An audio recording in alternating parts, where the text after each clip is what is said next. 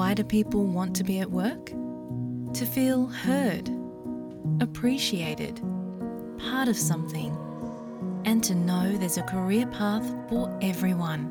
Inclusive workplaces are linked to increased innovation, productivity, and employee satisfaction. Make your organisation a place where people want to be. For inclusion and diversity training, visit inclusion-program.com.au. നിങ്ങൾ കേൾക്കുന്നത് S B S Malayalam.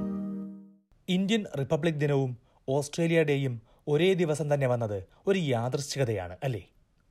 ഒരുപക്ഷെ ഇരു രാജ്യങ്ങളും ഒരുമിച്ച് ആഘോഷിക്കുന്ന ഒരേയൊരു ദേശീയ ദിവസവുമാണ് ഇത്. ഓസ്ട്രേലിയയിലേക്ക് കുടിയേറി ജീവിക്കുന്ന ഇന്ത്യൻ വംശജർക്ക് അതുകൊണ്ട് തന്നെ ജനുവരി ഇരുപത്തിയാറ് ഇരട്ടി ആഘോഷത്തിന്റെ ദിനവുമാണ്. പക്ഷേ ഈ ദിവസം ആഘോഷിക്കുമ്പോൾ നിങ്ങൾ ആലോചിക്കാറുണ്ടോ? എത്രത്തോളം വൈരുദ്ധ്യം നിറഞ്ഞ കാരണങ്ങളാണ് ഇരു രാജ്യങ്ങളിലും ഈ ആഘോഷത്തിനുള്ളത് എന്ന്? ഈ വൈരുദ്ധ്യത്തിന്റെ ആഴങ്ങളിലേക്കും ഇവിടെ കുടിയേറി ജീവിക്കുന്ന ഇന്ത്യൻ വംശജർ അറിഞ്ഞിരിക്കേണ്ട ചരിത്രങ്ങളിലേക്കുമാണ് ഇന്ന് എസ് ബി എസ് മലയാളം നിങ്ങളെ കൊണ്ടുപോകുന്നത്. ഈ പോഡ്കാസ്റ്റുമായി നിങ്ങൾക്കൊപ്പം ഞാൻ ദിജു ശിവദാസ്. ഓസ്ട്രേലിയയെക്കുറിച്ച് നിങ്ങൾ അറിയേണ്ട എല്ലാ വിശേഷങ്ങളും എസ് ബി എസ് മലയാളം പോഡ്കാസ്റ്റുകളായി പങ്കുവയ്ക്കുന്നുണ്ട്. ആപ്പിൾ പോഡ്കാസ്റ്റിലോ ഗൂഗിൾ പോഡ്കാസ്റ്റിലോ സ്പോട്ടിഫൈയിലോ അല്ലെങ്കിൽ എസ് ബി എസ് റേഡിയോ ആപ്പിലോ അവ കേൾക്കാം.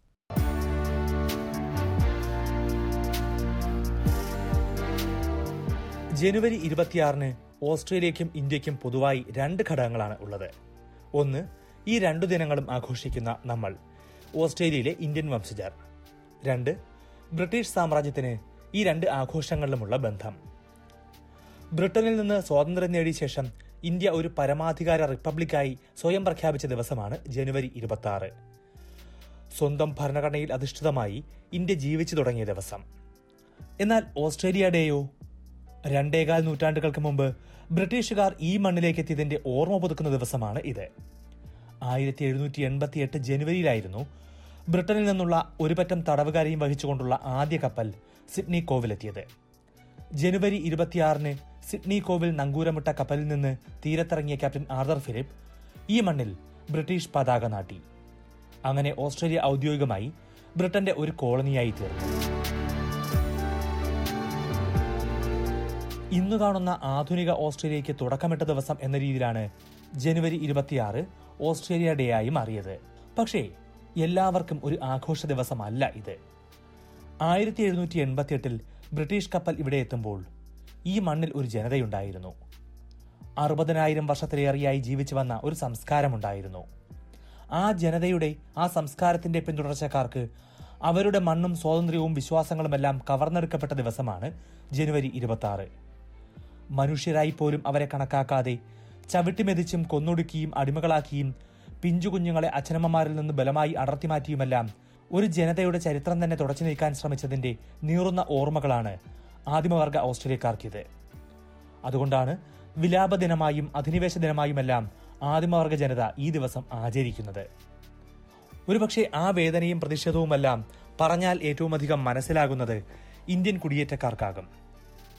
കാരണം സമാനമായ അധിനിവേശ ചരിത്രം മറികടന്ന് അതിനെ പോരാടി തോൽപ്പിച്ചതിന്റെ അഭിമാനമാണ് ഇന്ത്യൻ വംശജർ സ്വാതന്ത്ര്യ ദിനത്തിലും റിപ്പബ്ലിക് ദിനത്തിലും ആഘോഷിക്കുന്നത്.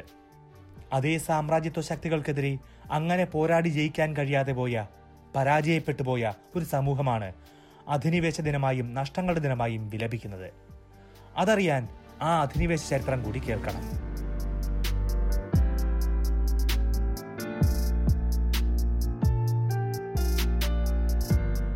ആയിരത്തി നാനൂറുകൾ മുതൽ തന്നെ യൂറോപ്യൻ സഞ്ചാരികളുടെ ഭൂപടങ്ങളിൽ ഭൂമിയുടെ ദക്ഷിണാർദ്ധഗോളത്തിലുള്ള ഒരു വിശാലമായ ഭൂപ്രദേശം അടയാളപ്പെടുത്തിയിട്ടുണ്ടായിരുന്നു.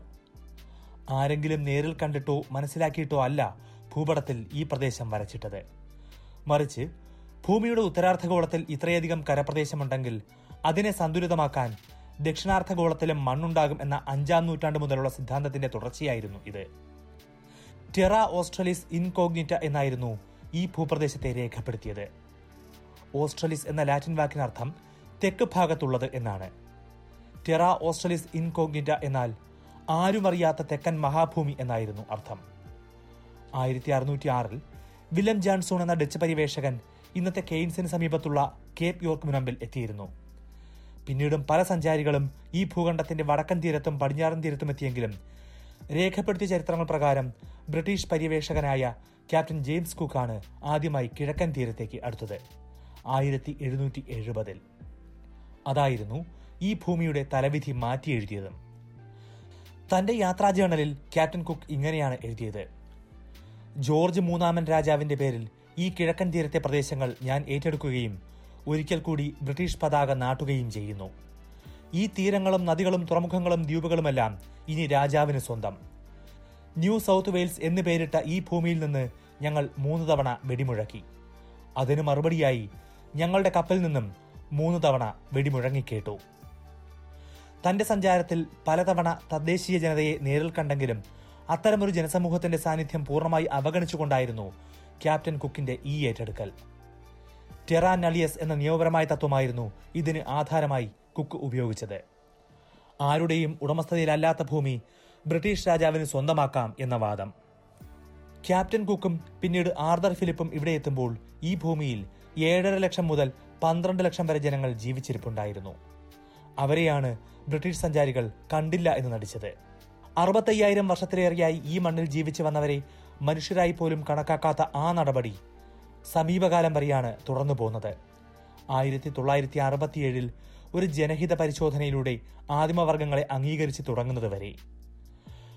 പത്തൊൻപതാം നൂറ്റാണ്ടിലും ഇരുപതാം നൂറ്റാണ്ടിലുമൊക്കെ കങ്കാരുവും ഇമിയുവും ഡിങ്കോയും പോലെ മറ്റൊരു മൃഗം എന്നത് മാത്രമായിരുന്നു അവരുടെയും സ്ഥാനം. സഹസ്രാബ്ദങ്ങളായി പുറം ലോകവുമായി ബന്ധമില്ലാതെ കഴിഞ്ഞ തദ്ദേശീയർക്കിടയിലേക്ക് ബ്രിട്ടീഷുകാർ കൊണ്ടുവന്നത് പുതിയൊരു സംസ്കാരവും ജീവിതവും മാത്രമായിരുന്നില്ല. ഒരുപാട് രോഗങ്ങൾ കൂടിയായിരുന്നു. വസൂരിയും സിഫിലിസിസും ഇൻഫ്ലുവൻസയുമെല്ലാം ലക്ഷങ്ങളെ കൊന്നൊടുക്കി. ആദ്യ കപ്പലെത്തി ഒരു വർഷത്തിനുള്ളിൽ തന്നെ സിഡ്നി മേഖലയിലെ ആദിമവർഗ വിഭാഗങ്ങളിൽ പകുതിയോളം പേരും വസൂരി ബാധിച്ച് മരിച്ചു എന്നാണ് ചരിത്രം പറയുന്നത്.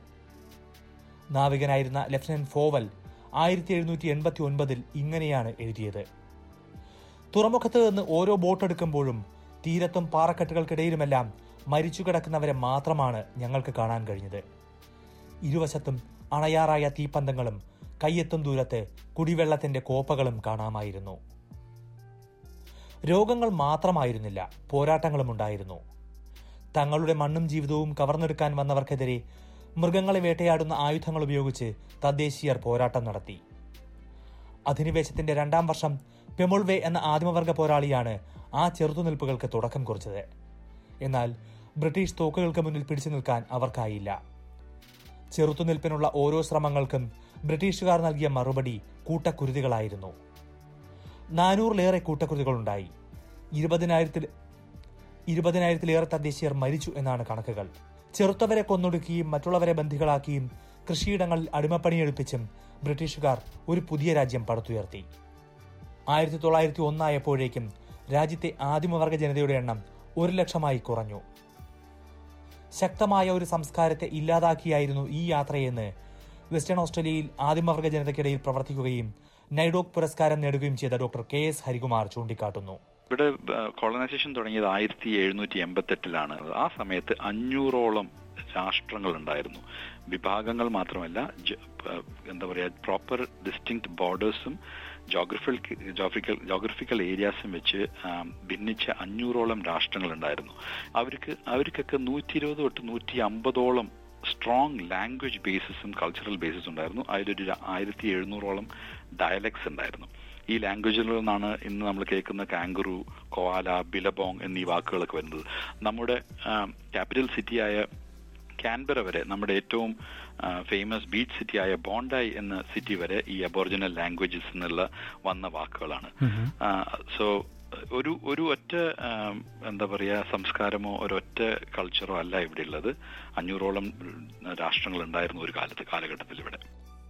ആദിമവർഗ ജനതയെ സംരക്ഷിക്കാൻ എന്ന പേരിൽ പ്രത്യേക റിസർവുകൾ ഉണ്ടാക്കി അവരെ അങ്ങോട്ടേക്ക് മാറ്റുകയാണ് പത്തൊൻപതാം നൂറ്റാണ്ടിൽ ഭരണാധികാരികൾ ചെയ്തത്. ജനിച്ചു വളർന്ന മണ്ണിൽ നിന്ന് ആയിരക്കണക്കിന് കിലോമീറ്ററുകൾ അകലേക്ക് പലർക്കും പോകേണ്ടി വന്നു.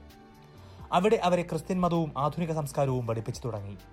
മണ്ണിനോടും ചെടികളോടും ജീവജാലങ്ങളോടും ഒപ്പമടങ്ങി ജീവിച്ചവരെ അതല്ല മനുഷ്യജീവിതമെന്നും ആധുനിക സംസ്കാരമെന്നും പഠിപ്പിച്ച് ആധുനികരാക്കാൻ നോക്കി. ഇത് പലപ്പോഴും അടിമത്തത്തിന്റെ ക്യാമ്പുകളായിരുന്നു എന്നാണ് ഓസ്ട്രേലിയൻ ദേശീയ മ്യൂസിയത്തിലെ രേഖകൾ തന്നെ കാണിക്കുന്നത്. സ്വന്തം ഭാഷ സംസാരിക്കാനോ സംസ്കാരവും ആചാരങ്ങളും പിന്തുടരാനോ അവർക്ക് അവകാശമില്ലായിരുന്നു. ശമ്പളമില്ലാതെ ജോലി ചെയ്യണം. ഇട്ടു നൽകുന്ന ഭക്ഷണം മാത്രം കഴിക്കാം. കുട്ടികളെ അച്ഛനമ്മമാരിൽ നിന്ന് എടുത്തുമാറ്റാനും ഏതു റിസർവിലേക്ക് വേണമെങ്കിലും അയക്കാനും അധികാരികൾക്ക് കഴിഞ്ഞിരുന്നു. ആയിരത്തി തൊള്ളായിരത്തി ഒന്നിൽ ആറ് കോളനികൾ ഒരുമിച്ച് ചേർന്ന് ഓസ്ട്രേലിയ എന്ന കോമൺവെൽത്ത് രാജ്യം രൂപീകരിച്ച് ജനസംഖ്യാ കണക്കെടുപ്പ് തുടങ്ങിയപ്പോഴും അതിലും ആദിമവർഗ ജനതയെ ഉൾപ്പെടുത്തിയിരുന്നില്ല. മനുഷ്യരായി അംഗീകരിക്കാവുന്ന സംസ്കാരമായിരുന്നില്ല അവർക്കുള്ളത് എന്നാണ് അന്നത്തെ ഭരണകൂടം കരുതിയത്.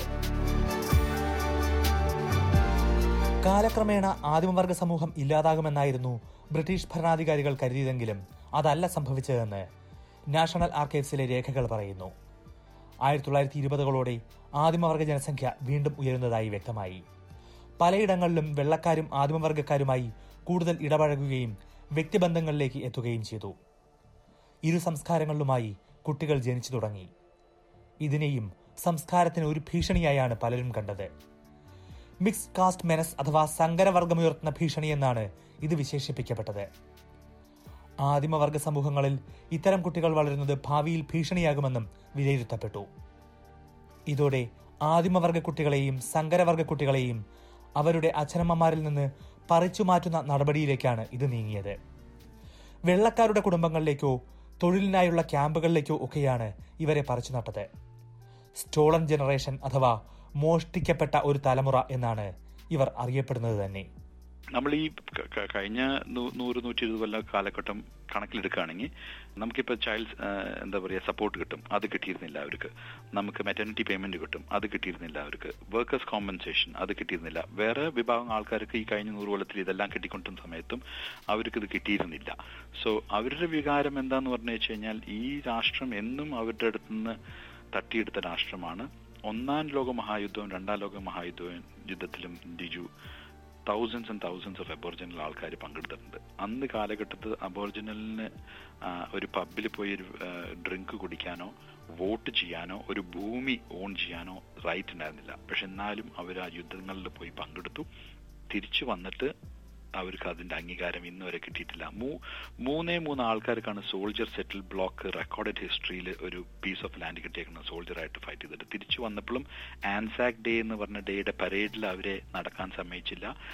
ഈ മിലിറ്ററി മെസ്സുകളിലോ മിലിറ്ററി ഇത് എന്താ പറയാ ഔട്ട്ലെറ്റ്സിലോ അവർക്ക് എൻട്രി കൊടുത്തിരുന്നില്ല. ആയിരത്തി എഴുന്നൂറുകളിൽ പെമൊൾവേയും മറ്റ് ആദിമവർഗ പോരാളികളും തുടങ്ങിവെച്ച പോരാട്ടം. പിന്നീട് ഇരുപതാം നൂറ്റാണ്ടിൽ ജനാധിപത്യ രീതിയിൽ വീണ്ടും ശക്തി പ്രാപിച്ചതോടെയാണ് അധിനിവേശത്തിന്റെ ഈ ക്രൂരതകൾക്ക് അല്പമെങ്കിലും മാറ്റം വന്നു തുടങ്ങിയത്. ആയിരത്തി തൊള്ളായിരത്തി മുപ്പത്തിയെട്ടിൽ ആദ്യ കപ്പൽ വന്നതിന്റെ നൂറ്റി അൻപതാം വാർഷികം ആഘോഷിക്കുമ്പോൾ ആദിമവർഗ സമൂഹങ്ങൾ നിരവധി പ്രതിഷേധ പരിപാടികളുമായി രംഗത്തെത്തി. വിലാപ ദിവസം എന്ന പേരിലായിരുന്നു ഇത്. ഇതിന് നേതൃത്വം നൽകിയ വില്യം കൂപ്പർ പ്രസംഗിച്ചത് ഇങ്ങനെയായിരുന്നു. വെള്ളക്കാർ ആഘോഷിക്കുന്ന ദിവസമാണ് ഇന്ന്. ഓസ്ട്രേലിയയുടെ നൂറ്റി അൻപതാം ജന്മദിനം എന്ന പേരിലെ ആഘോഷം. എന്നാൽ നമുക്ക് ഈ മണ്ണിന്റെ യഥാർത്ഥവാസികൾക്ക് ആഘോഷിക്കാൻ ഒന്നുമില്ല. മറ്റൊരു നേതാവായിരുന്ന ജാക്ക് പാറ്റന്റെ വാക്കുകൾ ഇതായിരുന്നു. പിന്നാമ്പുറങ്ങളിലേക്ക് നമ്മളെ തള്ളിമാറ്റുന്നതിനെ ഇനിയും അംഗീകരിക്കാനാവില്ല. നമ്മുടെ ശബ്ദം ഉയർന്നു കേൾക്കണം. ഓസ്ട്രേലിയൻ ആദിമവർഗക്കാർ നീചവർഗമാണെന്നും നമ്മളെ ഉയർത്തിക്കൊണ്ടുവരാൻ കഴിയില്ല എന്നുമാണ് വെള്ളക്കാർ പറയുന്നത്. നമുക്ക് ഒറ്റ ആവശ്യമേ ഉള്ളൂ. ഞങ്ങൾക്കും അവസരം തരിക. ഓസ്ട്രേലിയ പുരോഗതിയിലേക്ക് പോകുമ്പോൾ ഞങ്ങളെ മാത്രം മാറ്റി നിർത്തരുത്. പൂർണമായ പൗരത്വ അവകാശങ്ങൾ ഞങ്ങൾക്കും നൽകുക. മനുഷ്യനായി പോലും ഒരു ആദിമവർഗക്കാരനെ അംഗീകരിക്കാത്ത ഈ രണ്ടു നൂറ്റാണ്ടുകൾക്ക് മാറ്റം വന്നു തുടങ്ങിയത് ആയിരത്തി തൊള്ളായിരത്തി അറുപത്തി ഏഴിലാണ് അന്നു നടന്ന ജനഹിത പരിശോധനയിലൂടെ ആദിമവർഗക്കാരെ സെൻസസിൽ ഉൾപ്പെടുത്താൻ തീരുമാനിച്ചപ്പോൾ. എന്നാൽ ഭൂമിയിൽ അവകാശം ലഭിക്കാൻ അവർക്ക് പിന്നെയും കാത്തിരിക്കേണ്ടി വന്നു ആയിരത്തി തൊള്ളായിരത്തി എൺപത്തി മൂന്ന് വരെ. പക്ഷേ അറുപതിലേറെ സഹസ്രാബ്ദം ജീവിച്ച ഭൂമിയിൽ അന്യരായി മൃഗങ്ങളെപ്പോലെ കഴിയേണ്ടി വന്നതിന്റെ വേദനയകറ്റാൻ ഇതൊന്നും പോരാ എന്നാണ് ഇപ്പോഴും ആദിമവർഗ വിഭാഗങ്ങൾ പറയുന്നത്. ജനുവരി ഇരുപത്തി ആറ് ഓസ്ട്രേലിയയുടെ ദേശീയ ദിനമായി ആഘോഷിക്കുന്ന ഓരോ വർഷവും തങ്ങൾ അനുഭവിച്ച വേദന കൂടുകയാണ് എന്നാണ് ആദിമവർഗ സമൂഹങ്ങളുടെ വാദം.